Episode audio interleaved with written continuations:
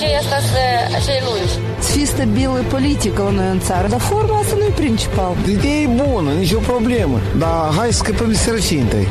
Realitatea cu amănuntul, văzută de Lilian Ciocan. În toiul crizelor de tot soiul a venit peste noi o știre de la primăria Chișinău. Din noiembrie, cei cu viză de reședință în capitală vor plăti o nouă taxă de salubrizare, 120 de lei pe an. Scapă de taxa asta pensionarii și cei sub 18 ani. Este cam așa. O familie care are un copil student va trebui să plătească 360 de lei pe an.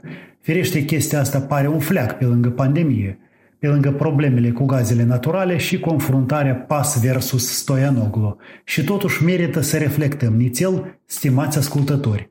De fapt, ce se întâmplă în realitate? Noi parcă plăteam și așa pentru salubrizare. De ce e nevoie de această nouă taxă? Sau orașul nu mai are bani pentru salubrizare și e nevoie de ajutorul nostru?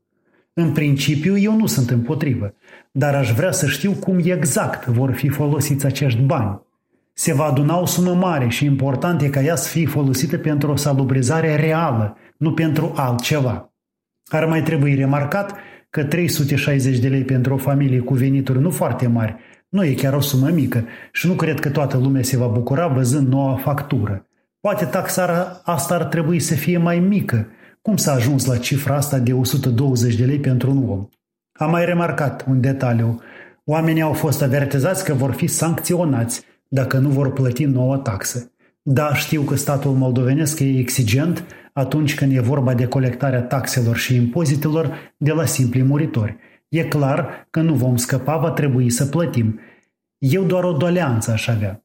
Aș vrea ca statul să fie la fel de exigent și în cazul furtului miliardului sau cu scheme mult mai grave de evaziune fiscală.